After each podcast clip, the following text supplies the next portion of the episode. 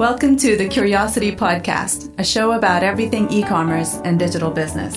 The aim is simple to help you thrive online. And now, your host, Matt Edmondson.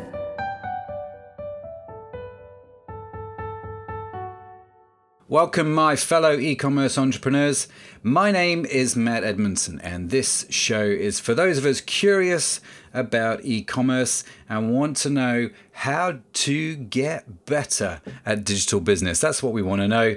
And coming up in today's show, I get to talk to the amazing Simon Cavill, who's a beekeeper and expert in e commerce. It's quite an extraordinary conversation.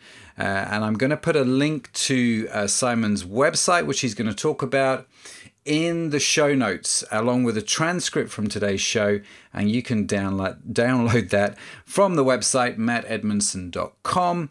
Also, on my website is information about the Colab project. If you haven't heard of the Colab project yet, uh, then do check it out. I did cover it in episode one. I sort of introduced the concept in that episode, and you'll be hearing a lot more about it. It's a project I'm doing that involves the challenge of setting up 100 new e commerce websites. And to do that, I'm going to need to partner with some crazy entrepreneurs. Uh, or maybe just normal entrepreneurs who have got some fab products to sell online. So if you want to know more about that, check it out also at my website, mattedmondson.com. This show is sponsored by the amazing Kurious Digital, which is an experience based e commerce platform that I use to run and grow my own e commerce businesses. That's right, this is the platform that I use to drive my own multi million dollar e commerce business. So if you're looking for a new platform, be sure to check it out at kurious.digital. That's curious with a K, not a C, because you know what? Why would we spell it the normal way? Um, curious with a K and not a C at kurious.digital. Okay. So, uh, let me introduce to you today's guest, right? Today I am chatting with Simon Cavill. Like I said, he's a beekeeper, and more recently, he's become a bit of an expert in e commerce, and he's going to show with, uh, share with us how his beekeeping hobby that started around 16 years ago has now turned into a fully fledged e commerce business called Bee Good. B E E good, right? B double E good. Uh, and like many things, this the thing I like, I love about Simon's story uh, that so many of us can identify with. He started at the kitchen table. He started making his own products, which were balms and hand creams from uh, from the bees, which he was just sort of keeping. But now he's got a load more products. He distributes on the web. He's in a chain of stores called Waitrose here in the UK. He's growing into Europe through Amazon, and he's growing worldwide through PayPal Global, including the States and Australia and New Zealand and Taiwan and all these amazing places. And the really cool thing is, he's going to talk about that in this conversation. That's right, he's going to go well into it. We even talk we nerd out a little bit on tax regulations when uh, doing trade across international borders. So if you are uh, thinking of exporting and working across international borders, you will definitely want to hear that part. Plus, I asked Simon the question how would he do it differently if he had to do it? All again. This is such a great conversation.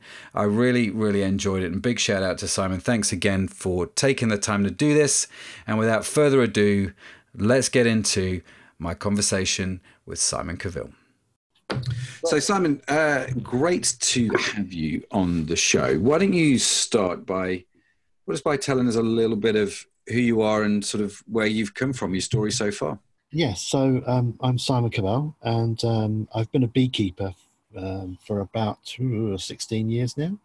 Um, and so we started Bee Goods back in 2008 as a little hobby um, uh, As most good businesses actually start, I have to be honest. Yeah, it, it was just because I was technical. I, I did beekeeping really. To I used to work in IT, and I, I did beekeeping as the sort of antidote to technology. you can stand in a field with your bee suit on and just be knocked by anybody. Nobody wants to come near you. Right. um, you just talk to the bees, which is great because they can't give away your secrets. That's fine. and uh, so yeah, I did that for a while. And obviously, as you're a beekeeper, you you you obviously the whole point of it is you get honey. Mm-hmm. So end up selling honey, and you become known as a sort of the bee man in the village because I live in a village in Hampshire. And um, you know, it's quite useful. You can barter honey for all sorts of things if you need to, so it's good fun. And then um, I set up a website uh, fairly soon after, was it 2008? Not really to sell the honey, but just because I thought it'd be quite fun to build a website. Okay. And, uh, very rapidly after that, my wife started making um, lip balms and hand creams from the beeswax and the honey that we, we collected from the bees. We had some recipe books going back to the 1700s, so we started playing around with those. Wow. We left out the lead and we left out the ambergris which is the whale material. Yeah, yeah, that's, that, that's probably a good thing. Yeah, yeah, yeah, absolutely. But apart from that, they were they were fairly authentic, and we went through them and tried them, and then we sort of started selling them at local fetes and fairs, and that's really why the website came up because people were sort of asking us could they buy online, and at that point in 2008, e-commerce was still fairly new. Yeah. Um, so we built a little WordPress website, and we used I think it was WooCommerce at the time, and that worked okay and we sold stuff through there and then we just kept going to more and more fetes and fairs and things like that and we still had our little little uh, wordpress website um, and it got to the point by 2013 where we we were either going to shows every day or i was going down to the post office every day with a big bag of, of boxes to distribute product. Sure. So it was it was that point we either did it properly or we just gave up because it was sort of taking over our lives. So I rashly decided to carry on, and um, I, I, went and got some some money from people I knew, some angels. I tapped up people I knew for money, um, and uh, I did a presentation um, at a thing called uh, Pitching for Management. Okay. Run by a lady called Morgana Rees-Mogg. Yeah, one of those Rees-Moggs. And oh, wow. she's lovely, though. She's a nice one. Yeah. And um, uh, I did this pitch, and, and two things happened. The first thing which is great, was every woman in the audience just sort of lasered, like, like you know, straight onto where I was standing and straight onto listening to everything I was saying, because I wasn't talking about cloud this or technology that. Yeah. the other pitches. Um, and the second thing was that in afterwards in the audience, I'd found out there's a guy um, who used to be the XMD of Revlon, who oh, went, wow. "Well, actually, that's a really good that's a really good thing. You should do that." But at that point, Bee Good was just a website. It didn't really have know, a proper business structure or anything like that. It was just us working yeah. from home. So I sort of started talking to him and then getting into it and thinking, well, maybe we could do this properly. Then at that time, there was also a change in the law regarding cosmetics, uh, where uh, after that, it became quite difficult to be a sort of micro manufacturer stepping up because you had to, yeah. you had also had to register all the recipes and things like that. That's right. Yep before 2000. At that point, we thought, well, let's do it now. So we actually jumped in and we then started talking around, um, we went to various manufacturers, cosmetic manufacturers, to see, um, uh, you know, what they could do for us and how it might work. Because I had no knowledge of the cosmetics industry whatsoever, zero. Yeah. So I just went to these people and went, I'd like to make some product, please. How much will it cost me? And it just, you know, eventually we found somebody we liked working with who wanted to sort of do things naturally and uh, at that point, I brought on a friend of mine, Glenn, who'd worked with me previously in a payment business that we set up. And then I, I, I, brought on two ladies who used to work for a company called Liz Earle. And oh, wow. uh, there was the brand manager and one of the sales managers or sales director. And they came and joined me, and off we went. And within within uh, a few months, we had a listing with Waitrose. And that was quite funny. We went into Waitrose and pitched to the Waitrose team. We didn't actually have any product. We had we had storyboards we had pictures of artwork. So you had pictures of your products. We had pictures of the product, and we had samples of the products, but we didn't actually have products in the packaging. So they just had to imagine what it might look like. And uh, did they know you didn't have products in the packaging? Or oh yeah, they... yeah, yeah, yes. But I mean, I mean, you know, luckily they sort of believed in what we were doing and went, "Well, yeah, if you make this work, we'll take it."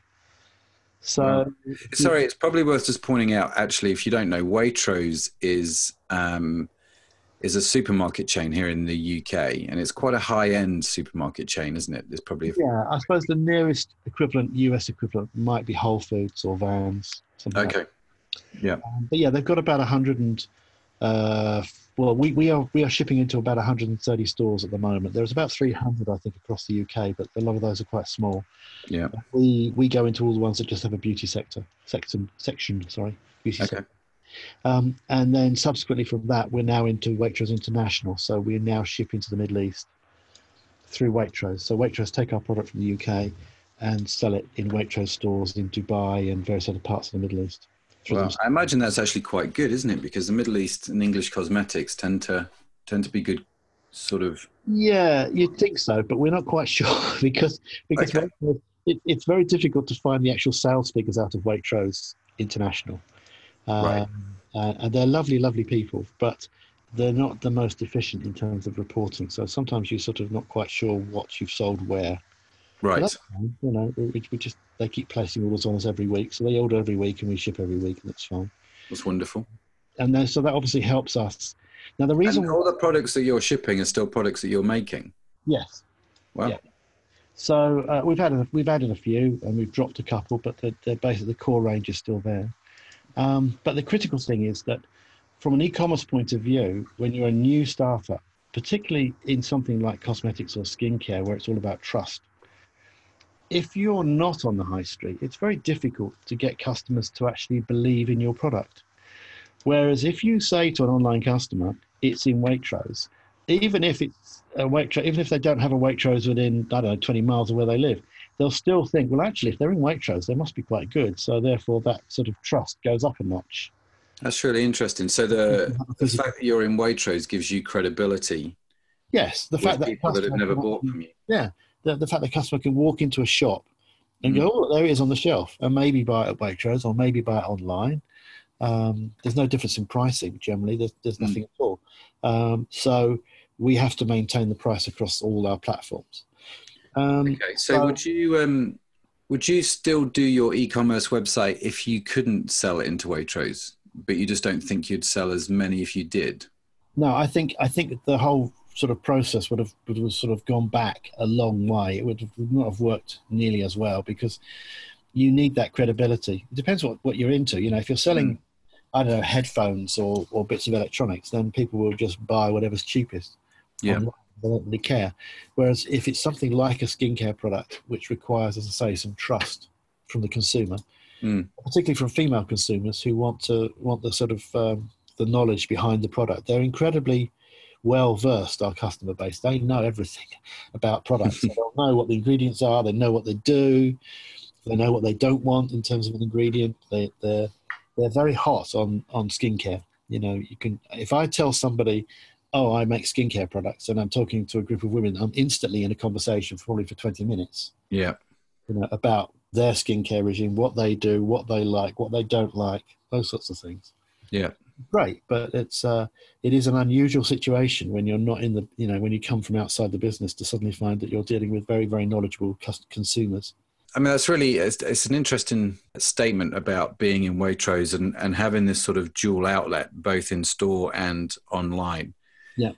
If someone's listening and they're sort of they're thinking, well, that sounds great. How do I how do how do I go about doing that? What would be your your top tip to someone that, that would that would look to do that?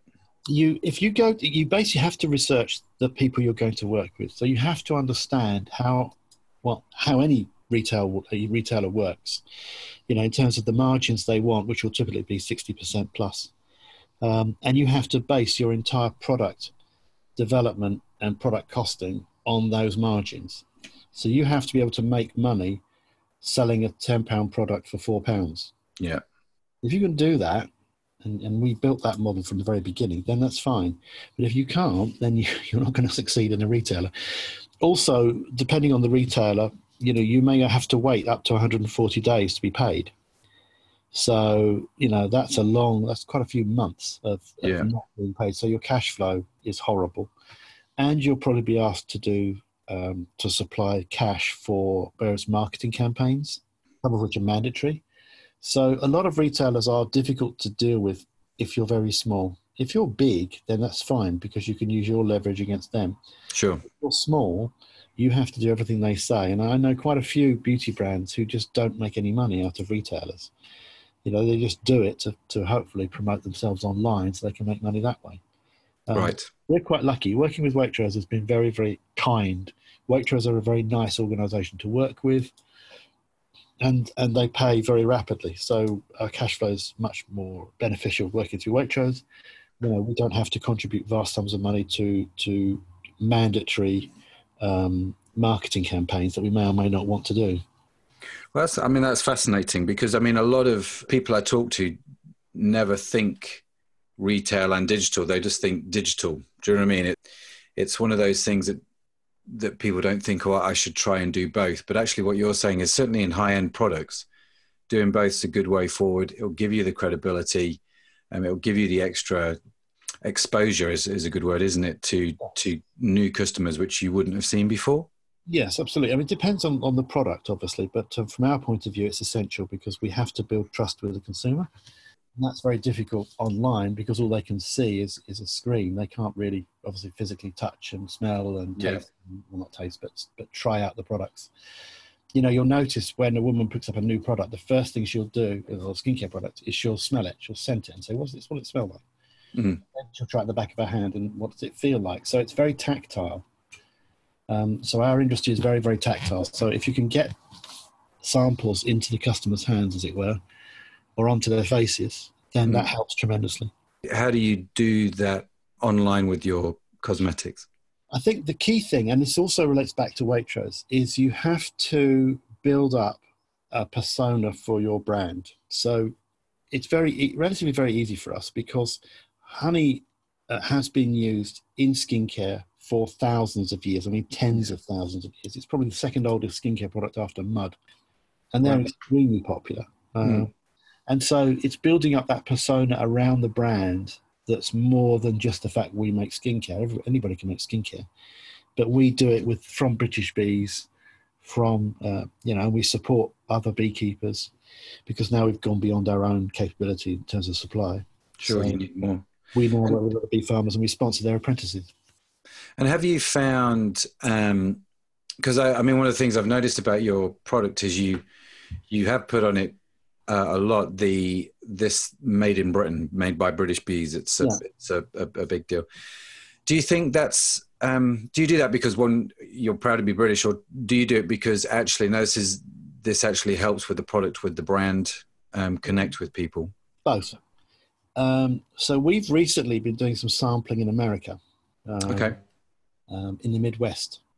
And you would think, uh, initially, you'd think, well, actually, the American consumer probably prefers American products, and certainly American skincare products because you know they're made in America. sure. But actually, in our in our branding, we found completely the opposite, which was quite surprising. I mean, very surprising. I mean, what turned out that was that actually these consumers knew everything that was going in those products in the American market, and they didn't trust the ingredients, and they didn't actually trust a lot of the standards of a lot of the companies because they felt that European standards in terms of um, cosmetic uh, ingredients and the quality um, and the fact that we don't have pesticide residue in our honey, unlike America, um, meant that our products were probably safer than their own. Well, So they knew more, they already knew that European safety standards are much stricter for consumers in all ways than, than and not just skincare, but also food and things like that. So there is a natural trust of British products. And the fact that we sort of like a, a, a sort of heritage brand helps as well. Because Yeah. we, we sort of come across as quaint and very English. Well, that's fantastic. I mean, that it, it's great, and I, I love to see the British flag on there. I just, I, I yeah, I, I was, I was intrigued. So you, you've, um, you've started doing testing in America, and you, you mentioned before we started recording that that you are going global. You're doing more stuff in the EU. How's, how's that all going for you? Um, so that that came partly by accident. We started shipping in Amazon in the UK. Um, Okay. uh, three years ago, and uh, we just did it because we. So thought, do you sell on Amazon as well, or just? Yeah, we do. So we have our own. We have our own Amazon web store. So if you go amazon.co.uk/slash be good, you'll see our little Amazon web store. Okay. Um, and that's quite interesting. So we ship quite a lot of product through Amazon, and it's probably Amazon Prime. Yeah. Um, our average basket sale in the UK is about thirty-five pounds through our website, and on Amazon it's about fifteen because we can see people are buying individual products and probably getting Yeah. the sort of overall purchase of stuff, a bit like a grocery basket, and getting it all shipped to them by Prime the next day. So it's a different audience Yeah. um, and a different way of working. And then through Amazon, we started getting overseas sales. Um, from Amazon in, in parts of Europe, and that started getting more and more and more. So um, we were sort of thinking about setting up. So we just started set up Amazon France, just translated everything across, and then we just started selling Amazon France. And we've got plans to do the same in Germany, Italy, and Spain. And then out of the blue, about a month ago, Amazon came to us, rang, rang me up, and went, "We've got this scheme where we'd like you to register for VAT. We're going to, we're going to help you to register for VAT in seven European countries, including the UK, Okay. um, for free, and we'll pay for it. Wow. Uh, we'll pay for that also we'll pay all the reporting for the first year. Um, now VAT in Europe is very complex because every yeah, country it's a nightmare. it's it's some do it monthly, some do it quarterly. Yeah. The reporting regimes are all different. You've got to know the native language and all the other processes. So that's typically why we have avoided trying to place product in the individual Amazon warehouses because this is important. If you want to ship, I don't know, a product into Germany and you ship it from the UK, that's fine. But if you want to ship a product from Amazon in Germany to that German customer, you have to be registered for VAT in Germany. Yeah. And it's the same across all the countries in Europe. Yeah. So, uh, and also, of course, if you're not in Germany, then you that German customer can't use Prime because there's no way it's going to come from the UK uh, fast enough. Yep. So again, with Amazon, it's very important to to they want you to have the product locally. So they can. So we're now just I've literally just filled in the forms to register ourselves in uh, France, Italy, Germany, Spain, the Czech Republic, and Poland Wow. And, and, and so we'll have VAT registrations in those places, and that means we can then go into all the Amazon warehouses across Europe. It's apparently, a really interesting service that Amazon have given you because I, I remember when we had to start registering across Europe for VAT, because of the exports that we were doing, um, like you say, it was every VAT form was in the local language, which is fair. I mean, it was you know it wasn't in Spanish and in English, it wasn't in German and in English, um, and so you had to understand that form, and then you had to learn how to deal with that tax office. Like you say, it's not straightforward. Um, I don't think if you're if you are in Britain and you are an e-commerce website and you are thinking about exporting, you do need to get your head around. This is pre-Brexit, of course, but you, you do need to get your head around the different VAT structures in the different countries. yes, and what can catch you out, which most people aren't aware of, is if you reach a certain limit where you ship a certain amount of value into that country, even if you're based in the UK and you're shipping, I don't know, um, let's say electronics or motor parts into somewhere like Germany or Spain or somewhere like that, if you hit a certain limit, and it can be as low as 30,000 euros, you automatically have to register for the VAT. You have no choice. Yeah, you do. Yeah, it's a legal requirement, isn't it? And it's um, It catches people out because they don't realise until afterwards, and then suddenly, they, they, you know, the authorities come knocking on the door. Yeah, it, it, it, it's it's a real strange one because you know part of the free trade across Europe, everybody's to assume that VAT was included in that, um, Mm. and it and actually the, the the thing which I've found across um, many e-commerce businesses across Europe is the VAT. It's the VAT that catches them out across international borders uh, with other European countries, and so um, you do you you it's a little bit like the UK. In the UK, you have a VAT threshold, don't you? So if you sell over a certain amount of value in products, you have to register for VAT, which in England is sales tax or good sales tax (GST). Um, and if you each European country has their own limit that you have to register for, and you are right. If you hit those limits of you know, and you're selling goods into those countries, you then have to register for VAT and pay VAT in that country. Yeah. And so not only do you have to fill out their tax forms, um, there are some countries across Europe where VAT uh, is 25% compared to 20% here in the UK. Yeah, and it's paid monthly. Yeah. Or And so it, it can be a, a bit of a nightmare. yes, I mean everybody from the outside thinks the EU is one human, you know, uh, sort of homogenous thing. It's not. They're still individual countries. They'll still want everything in their language. They'll still Yeah. want everything done in their legal way. So, for Spanish VAT, we actually had to go to the Spanish embassy in London as directors to identify ourselves with our passports Yeah. to register for VAT. You know, Yeah. uh, okay, that's different for Spain. The the Germans are fairly straightforward. Uh, but you know, different countries do different things. I've Mm. now got I've got nine documents for Italy and only four for for, for France, for example. Wow. That does sounds like an administration headache. I remember it and remember it well, Simon. I have to be honest. I don't want to go back there. No, we're using an intermediate company that basically is going to manage that for us, but Amazon Yeah. are paying for them for the first year and Yeah. also so you know it's around ten thousand euros worth of worth of value or ten thousand dollars worth of value, which is very nice. Thank you very much, Mr. Yeah, that, I mean, a, like I say, it's a great service from Amazon. I, it's um, very, very clever. And so you mentioned that you were selling, or you're doing some research out in the states. So Do you sell out there already, or are you thinking? no, not selling really. We have customers who order through our website. So we have a, a thing on our website called, um, uh, again, we got approached by PayPal um, through something called uh, PayPal Global. Are you Yeah. aware of PayPal Global? Uh, Yeah. Where they deal with Web Interpret.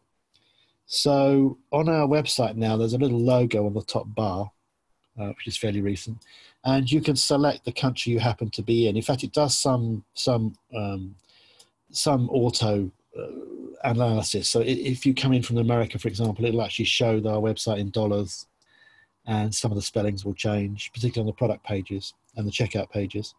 Um, and then if you're in, I don't know, somewhere in the Middle East, it'll come up in Arabic, and if you're in China, it'll come up in, in Wow. Mandarin, all automatic, and um, that does very well for us. So we have quite a few customers from the states who order through that service. Right. Um, And so does it actually sell in dollars to US customers, or is it? A, yes. It's not a case of we'll show you a US dollar price, but we'll charge you sterling really, and it'll be about that amount in US dollars that comes off your credit card. No, they, they basically charge US dollars. Mm. Um, and it's done, it all has to go through PayPal. So basically, the customer has to pay through PayPal. Yeah. Um, but they pay through PayPal in their local currency. And uh, it's roughly, it's pretty much the same amount. Um, but uh, because they're working with some very large global um, courier companies, um, it sort of works out cheaper than we could do it. Yeah.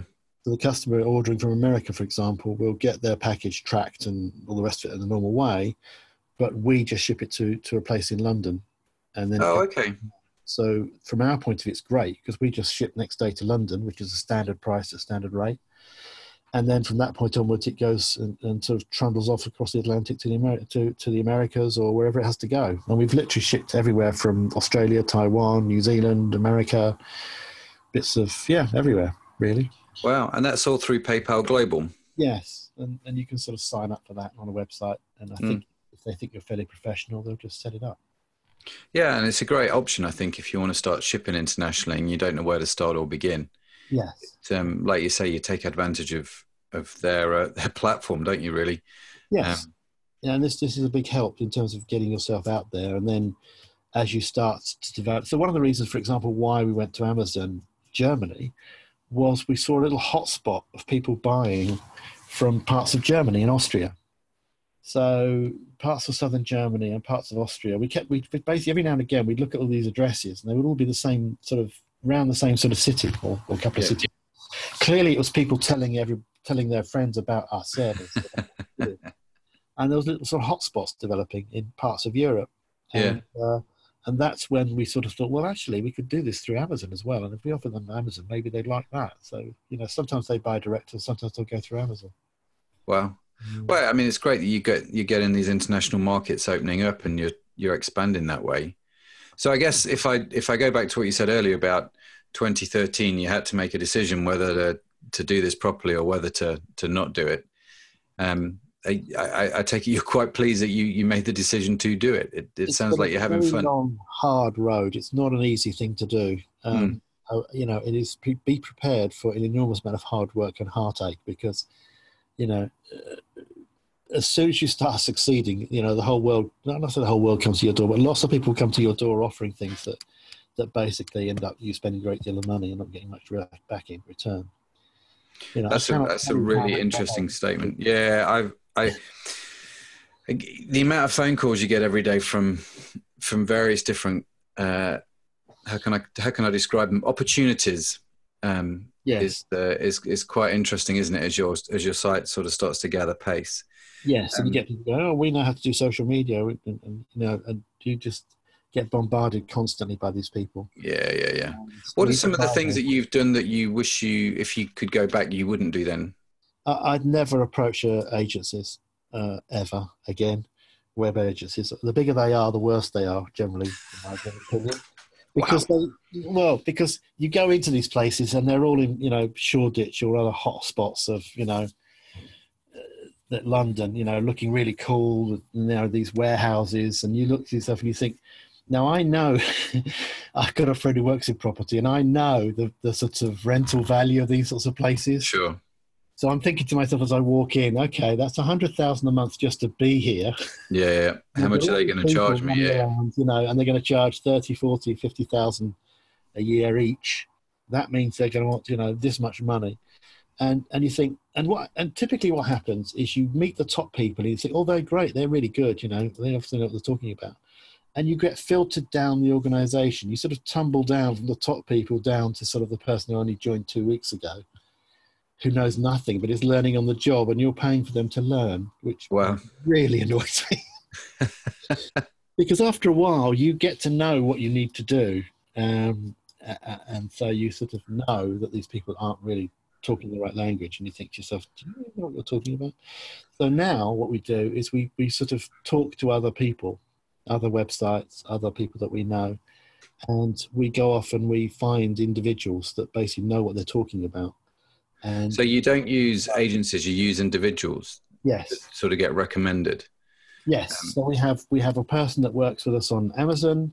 We have a person that works with us on Google, on uh, Google Shopping and Google Ads and, and Google generally, and we have another specialist who's actually amazing. It does just does Facebook ads, nothing else. Wow. Just Facebook and Instagram.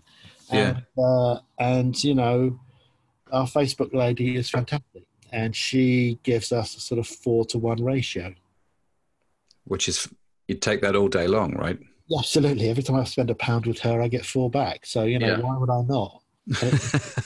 you know, that, and the point is, it's good value in the sense that I, you know, it started, and the way they do it is they do it properly. They just ramp you up very slowly. And, and every, apart from I think the first six to eight weeks, I think we've always been in profit. Mm. Um, and that's the sort of that's the sort of relationship we want, where we we know we're giving money to these people, and okay, they grow their teams, but they grow them organically, and they bring these people on properly, and you know that you're actually in effect helping them earn a living, and not funding these these giant sort of cushy warehouses for people who've got degrees that aren't really worth anything. yeah, I, am I'm, I'm with you. I remember I remember one time I walked into a uh, an office with a client and. Um, we were doing some research around different companies, and I took him into their office. And the client I was with was extremely wealthy. Um, I mean, very wealthy client, and quite. I mean, quite. I'm not going to mention his name, but he's he's quite well known. And he just he he did exactly the same thing, Simon. We went to this office, and um, he looked and around, and he said to the guys, "Well, this all looks very new." and they said, "Oh yeah, it's great. We've just moved in here, and these. Let me show you our drawings." And they bought out these drawings. Let me show you our expansion plans and all this sort of stuff. And after about 10 minutes, he just stood up and he said, Right, we need to go, Matt. And, um, and they said, Oh, why are you leaving early? He just basically said, If you need me to pay for all of this, you are going to be charging way too much money, and I'm not interested. And he just walked out. Yeah, that's exactly the way we work. We've mm. done all that. You know, I've blown sixty thousand pounds a month on bloody agencies and not got anywhere, and um, wow. never again. You know, so we don't do that. Um, so, are you quite self-taught, Simon? Do you do you, are you quite hands-on yourself? Are you? I'm trying not to be because my job as an MD is to find everybody else that can replace me. Yep. do what I do and just do it better than me. So you have to have enough understanding. And it's very simple. I just want it to be profitable, guys. You know, if I'm going to spend, as I do with the Facebook lady, if I'm going to spend, you know, a thousand pounds or ten thousand pounds or whatever it is with you, I want some more of that back. Yeah you know, this is the whole point about advertising, guys, is it's supposed to generate income. If it's not generating income, it's not advertising. Yeah. It's basically, I don't know, marketing or spending money. And they were prepared to do some marketing, but we're not prepared to do it forever for nothing. Yeah, sure. Sure. Uh, so, you know, we have a really good graphics lady who, who works from home. The other thing that we found, which is absolutely brilliant, is digital mums. Have you heard of digital mums? Uh, why don't you explain what you mean by that?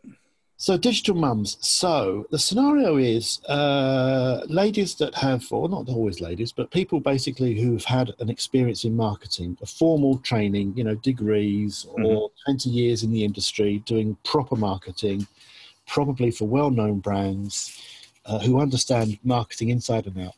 Typically, go and start families, have their families, and then think at a certain point, well, actually, I'd like to get back into the industry but oh my goodness me, it's changed, and now it's all about social media, and I know nothing about social media other than my own use of Facebook or Instagram. Mm-hmm.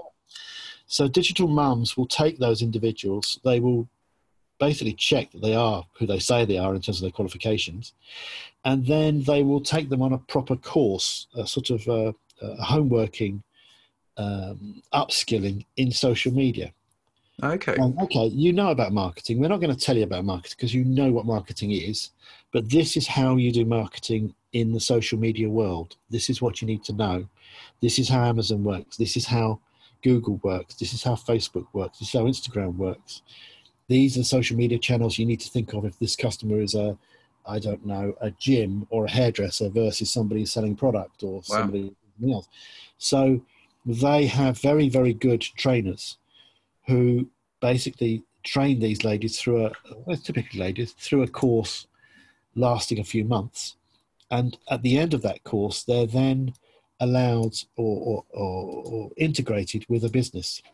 So we might we, we approached them a couple of years ago, and I think at that time, and I could be wrong, it was about three hundred pounds a month, and we spent three hundred pounds a month on this lady, and she was I mean she was amazing. I mean, wow, we spent something like fifteen years inside Johnson and Johnson so, whilst she wasn't necessarily a skincare expert, number one, she was a skincare customer, so she knew what the customer wanted. Yeah, absolutely. Target audience, definitely. Her, her, expertise was marketing in a very similar field. So she was an expert in marketing pharmaceuticals, mm-hmm.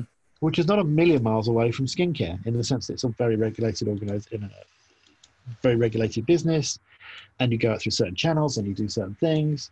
And so she was fantastic. Um, wow and and we worked with her until her husband got a posting somewhere overseas, um, and now we we have a, a lady working with us now, and she's actually one of the digital mum tutors. So it's fantastic. We've gone from a graduate now into somebody who actually teaches wow. the mum. And so is this like a? I mean, I've I've heard the phrase digital mums. We've employed digital mums, mums, uh, but not through the service maybe that you're talking about. Um, is this like an online service? Is... Yeah, so it's an online service. So you can you can come at it from two angles. You can either be somebody wanting to join the service to be reskilled, yeah. to be deployed and get money, because ninety nine percent of these people work from home, around their families. Yeah, yeah, yeah. Um, and just may come in occasionally. So so our mum, as it were, Rebecca, she will come in once or twice a month. Um, and and we'll just sit down and discuss things. And then the rest of the time she's working from home, and we'll sort of Skype or or Zoom or whatever to, to keep in touch. Um, and um, the other approach is from companies wanting somebody to do marketing for them in the social world, but they don't have much money. So you can get a digital mum very cheaply, and she learns with you. So wow. as part of her course, she works with real companies doing real marketing, and she or he is overseen by a sort of supervisor person. Yeah, that sure sounds like a great idea. And I think it's fantastic because mm gives small companies expertise at a very cost effective rate. Yeah. And obviously, if you like that person, and if that person is getting back into business or getting back into work, there's no reason why you can't end up employing them. Sure.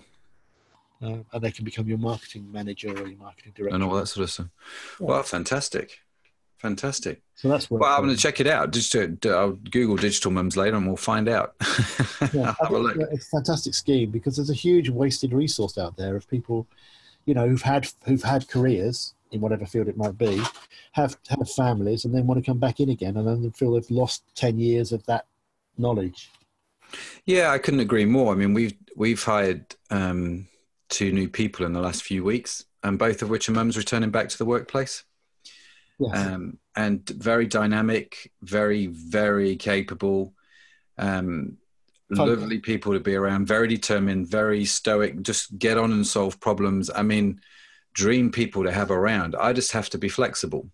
Yes, I mean, in a previous life, when I did my first startup, there were three of us, three geeks in a dining room in Bournemouth, and our first employee was a lady called Rose. We had no idea how to interview anybody, but, but we thought that since she had six children, she could organise anything. That's probably quite true. Yeah. It was. She was fantastic. So within two years, she became our commercial director, and we would have Wow. people ringing us up, going, "Please don't let me deal with her because she's scary." but she knew how to get a deal, and she was basically, you know, she took no nonsense from anybody, and it was mm-hmm. just great working with her. Luckily, because she was on our side. I don't know what would Yeah. happen on the other way, but, it, you know, that resource was really useful. That's really funny. Um, Simon, we, uh, I guess, a, a f- a few more questions for you. One, um, you used the Shopify platform for your website, right? Yes. Yeah, we moved Um, into Shopify in 2013. Yeah, 2013, 14. So this was when you decided to do this properly full time. You moved on to Shopify. Yeah. Um, and you've stayed there ever since. Yeah, so we're still on Shopify, and uh, it still works for us. We're still on the on the sort of seventy nine dollars a month thing, but obviously it's a lot more than seventy nine dollars a month with all the, the various charges. But it Yeah. works for us. I have to say, it is absolutely bulletproof. I mean, the amount of times it's ever gone down, I can count. Well, in five years, I've I think twice in five Yeah. years, and it's been down for like two or three hours, and it came back again. I think they were attacked at one point with a big DDoS attack, and they went down for a few hours, but they came back again, and it all Yeah. So it's very reliable from that point of view. It's very good because they've got a lot of tools inbuilt to the system, which just lets you run the business and just gets on with things. Um, I will say it's not easy to set up because what you don't realize is there's a lot of stuff you have to do behind the scenes in terms of things like the email content and um, integrating into into various couriers and you know the Royal Mail system or whatever courier you want to use. Mm. Um, Yeah, it's not a five minute job, is it? to Set up a Shopify not. site. It's not. I mean, I did it myself the first time round. Well, and most of the times I've done it, and yeah, it took all my skills to sort of work out. You know, I ended ended up programming in HTML again. You know, going back, looking up the symbols, trying to work out what I needed to do, um, because uh, it, it's not that easy. But Mm. uh, yeah, I mean, it does literally. It just it just sits there and chunders along quite happily every day. Yeah, and if it, it's working well for you, great. I mean, the design the, the, of your site is that something you guys did? Is that a theme? How did you come across that? Uh, so we, yeah, so so like everybody else in the world, I think we use the Turbo theme from Out of the Sandbox, Mhm. uh, which seems to be the Shopify theme at the moment, or, or has been for a number of years now. And again, it's very stable and it gives us what we want to do. We're about to change the website. I think we're gonna we're gonna have a, a refresh. Um, we But you're going to stay on Shopify. You're just going to Oh, change yeah, the yeah, we're, just gonna, design. we're just gonna we're gonna turn the whole design on its head and basically start looking at it from mobile first because now about a year ago we noticed that the mobile traffic was exceeding the desktop traffic and obviously that means uh, that we have to focus on mobile and so we're going to start optimizing the site so that it actually loads as fast as possible So, what would be one of the key things that you think you should change then to make it more mobile friendly? Um, I think we are going to change the general, um, not so much the look and feel of the website. We're going to reduce the amount of text on certain pages Okay. so that you just get to the point, particularly on the product pages. hmm Um, and it's a careful balance because customers want to know everything there is about our product in terms of what where the ingredients are or what it does and how it works.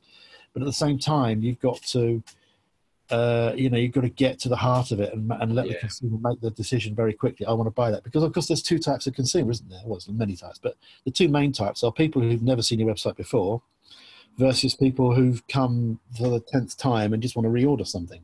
And and Yeah, you're you've got to have a good balance between the two. that's you? a big spectrum, isn't it? Between Yeah. between somebody who's never heard of your brand before and wants to know everything about you versus the person that just wants to come on and spend ten seconds ordering something and then get the hell off and do something else. Yeah. So trying to build a website that meets both is quite difficult. And so you've got to be very economical with your words and your copy to try and get that point across and yet still let the customer buy um, rapidly. And so, you know, we, we do that regularly with, with um, you know, when we send out emails to our customer base, we try and give them links to specific product pages and specific Mm. landing pages rather than just the website, which I think is the biggest mistake that people make. I Do you find it's okay building landing pages in Shopify? no, uh, it doesn't work very well. I, I find things like Zap, uh, Zip Pages works quite Yeah. well. Um, we've used that in the past. Um, I really haven't found anything that really works the way I'd love it to. Are we using Shogun? You know Shogun? Yep. Uh, Yep. that too. Uh, we've probably used just about everything at some point. It sounds like you've tried every single thing that's out there at some Well, point. I was saying this earlier. There's a curve. There's like a bell curve that people go through, where they get their Shopify website. They think, "Well, yeah, I got a Shopify website," and they get a few sales. Well, yeah, I got some sales, and then they think, "I could make it better. Let's add this thing." So they add a thing, you know, add, a, add an app to the website that does something, and then they add another one, and then by by you know. A few months later, they've got like you know three dozen applications all running on the Shopify website, and they wonder why it all just collapses in a heap of sort of molten slowness. like you know, it's sound like you're talking from experience. Oh, I've been there. And uh, and then and then even worse, you think you know these are rubbish. I'll get rid of all these. So you then delete them all, and then find the whole website now breaks because the code is still there, doing stuff that it shouldn't be doing because there's nothing left behind to actually link to. Um, and then you've got to go through the code line by line, removing all the nonsense that's been left behind. all the writing. or, or as we had to do in the end, just give up, go back to the standard theme, and rebuild the website, which Start again. It's quite good in Shopify in the sense that you know you can go back to another theme Yeah. uh, and and go back to the vanilla site and set it all up again, and you know. Sometimes that's actually better than trying to repair the damage you've already done to yourself. So we're very strict now on apps. Yeah. No, I mean that's fair enough. I, I I'm intrigued to talk to you about it just simply because what tends to happen is people will use Shopify as a starter platform. So they start their their site on Shopify. It's super easy. If you want to start a shop uh, an e-commerce site, it's probably the easiest platform I think to do it on, Yes. right? Um, and you you you set up your website. You start to get a few sales. The few sales turn into a few more sales, and like you, you get to a place where you go, "Do I want to do this properly?" It's becoming a proper business. Around that point, which is typically I'm going to say probably quarter of a million to 300,000 in turnover for an average site, right? Not every site, but just my experience is the point in which people go, I now want to move off the Shopify platform. But you have said, actually, no, I want to stay on the Shopify platform. I want to avoid the big web agencies. I'm quite happy with what we've got. We just need to tweak it and continue to develop it. Yeah, I mean, I think the core of, of Shopify works very well. You know, it does actually work and it's completely reliable. And if you want to, you can go up to Shopify Plus, which is the big platform. Mm. We don't see a need to go there yet. Um, there's some quite nice things to have, but it's a big jump cost wise for us at the moment. Mm. Um, and we're quite happy where we are in terms of the, the core Shopify services. It's the peripherals that get you. It's the fact that you've got to then bolt in an email system to, to do nice emails to your customers to encourage them to come back. You've got to have a nice sort of thing that does invoicing properly. Mm. Then you've got to integrate into your accounting system, and that can be an absolute nightmare. Yep. Um, and then you've got stock control. And, and the thing that, that absolutely foxes everybody, which they never think about when they begin with, is how do you manage returns?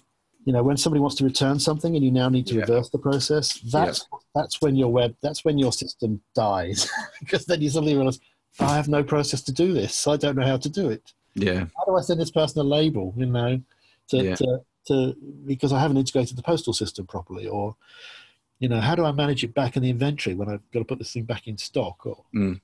those sorts of things. So it's the peripheral around Shopify I find the most difficult. And that's normally the point, I think, as business grows and expands, people go, now I'm willing to to move away from this to get all the customization that I want. Yeah, I, I found that. I, well, I found that we were able to do everything we want to do on Shopify. Mm. They, you know, there are alternatives. You know, I've previous life I've built websites in, in Magento, and Mm. uh, oh my god, you know, I, I, I presume it's got better now. No, no, it hasn't. developer's nightmare. Yeah, no, it's still the same now. It's fascinating, actually. I was talking to a lady earlier on in, in New York. She's going to be on the podcast soon, actually. She's lovely. Um, and she was talking about Magento and how it's just an unmitigated nightmare to do what they need to do on it. But there was no real alternative for them at the time.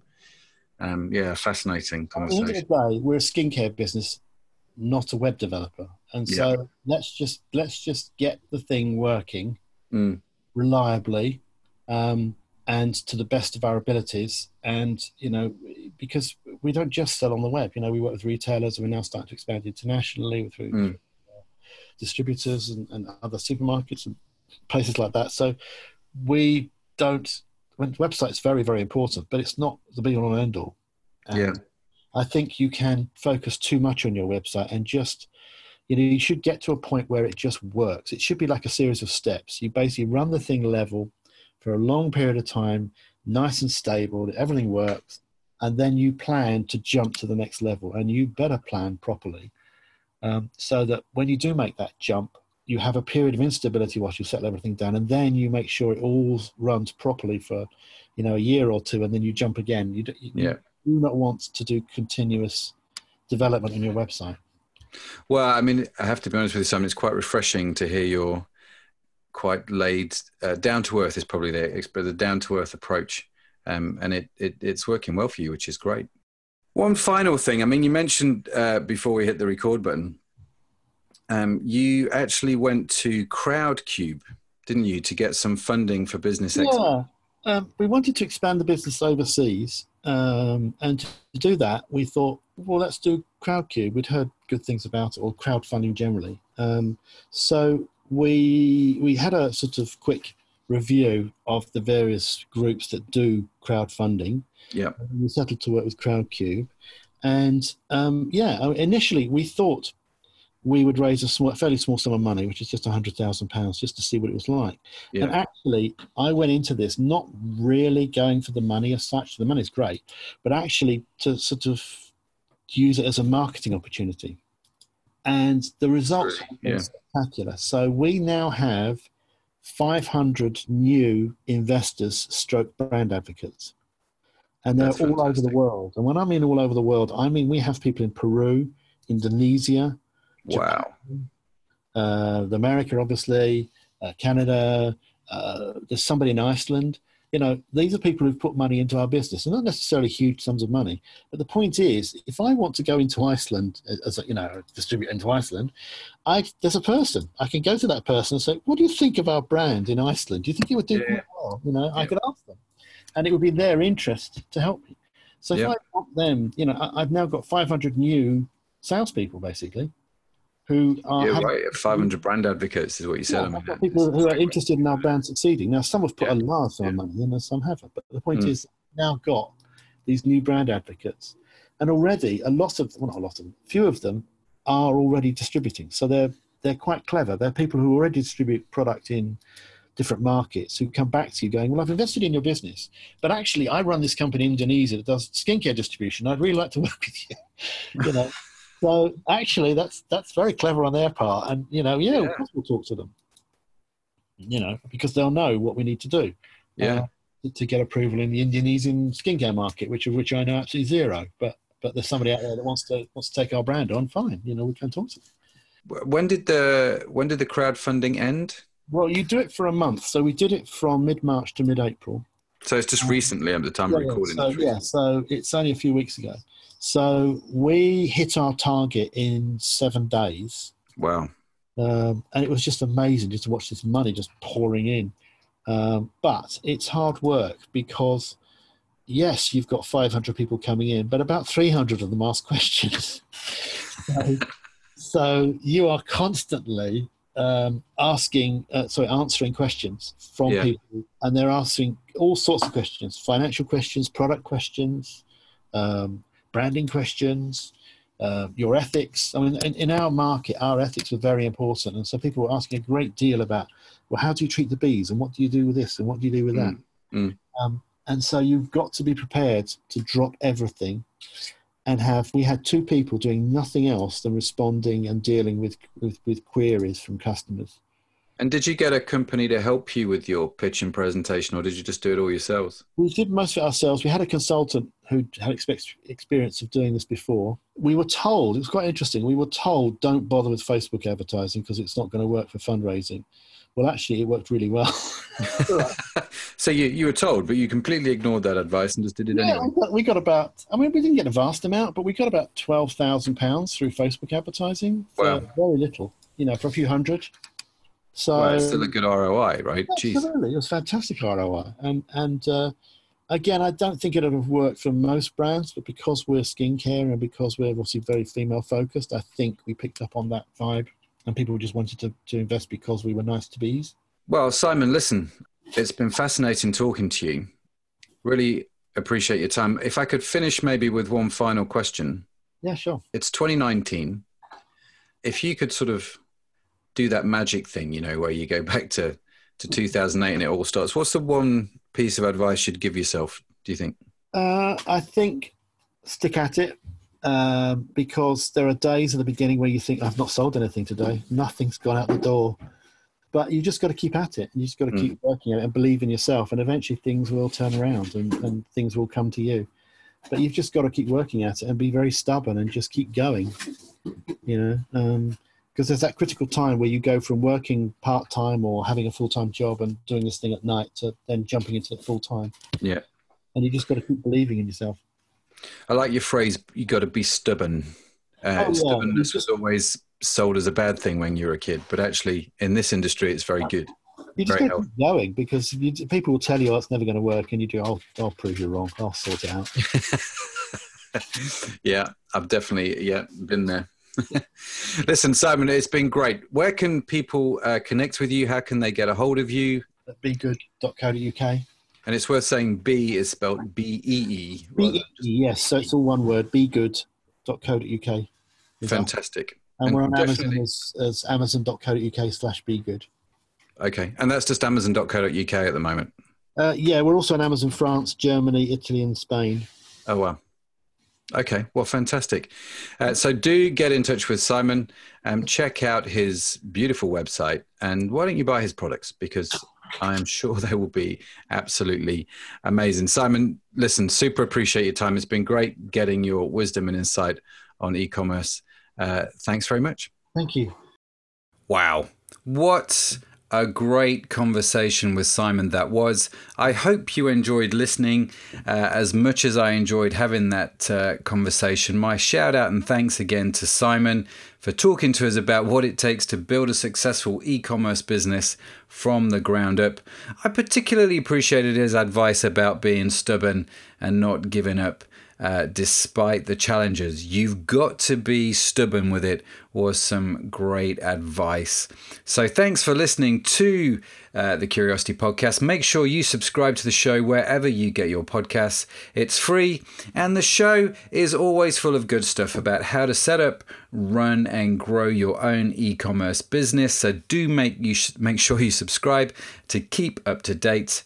Also, we can connect on social media if that's your thing. You can connect with me on Instagram or Twitter or LinkedIn with the username Matt Edmondson, all one word. Uh, or if you're on Facebook, then the, it's just add the add CO at the end, Matt Edmondson Co, uh, and you'll see me on there. And of course, all of the notes from uh, today's episode with Simon, I'll link to his website. I'll do the transcript so you can download that and read that uh, at your own convenience. Links to Kurious Digital, about the Collab project.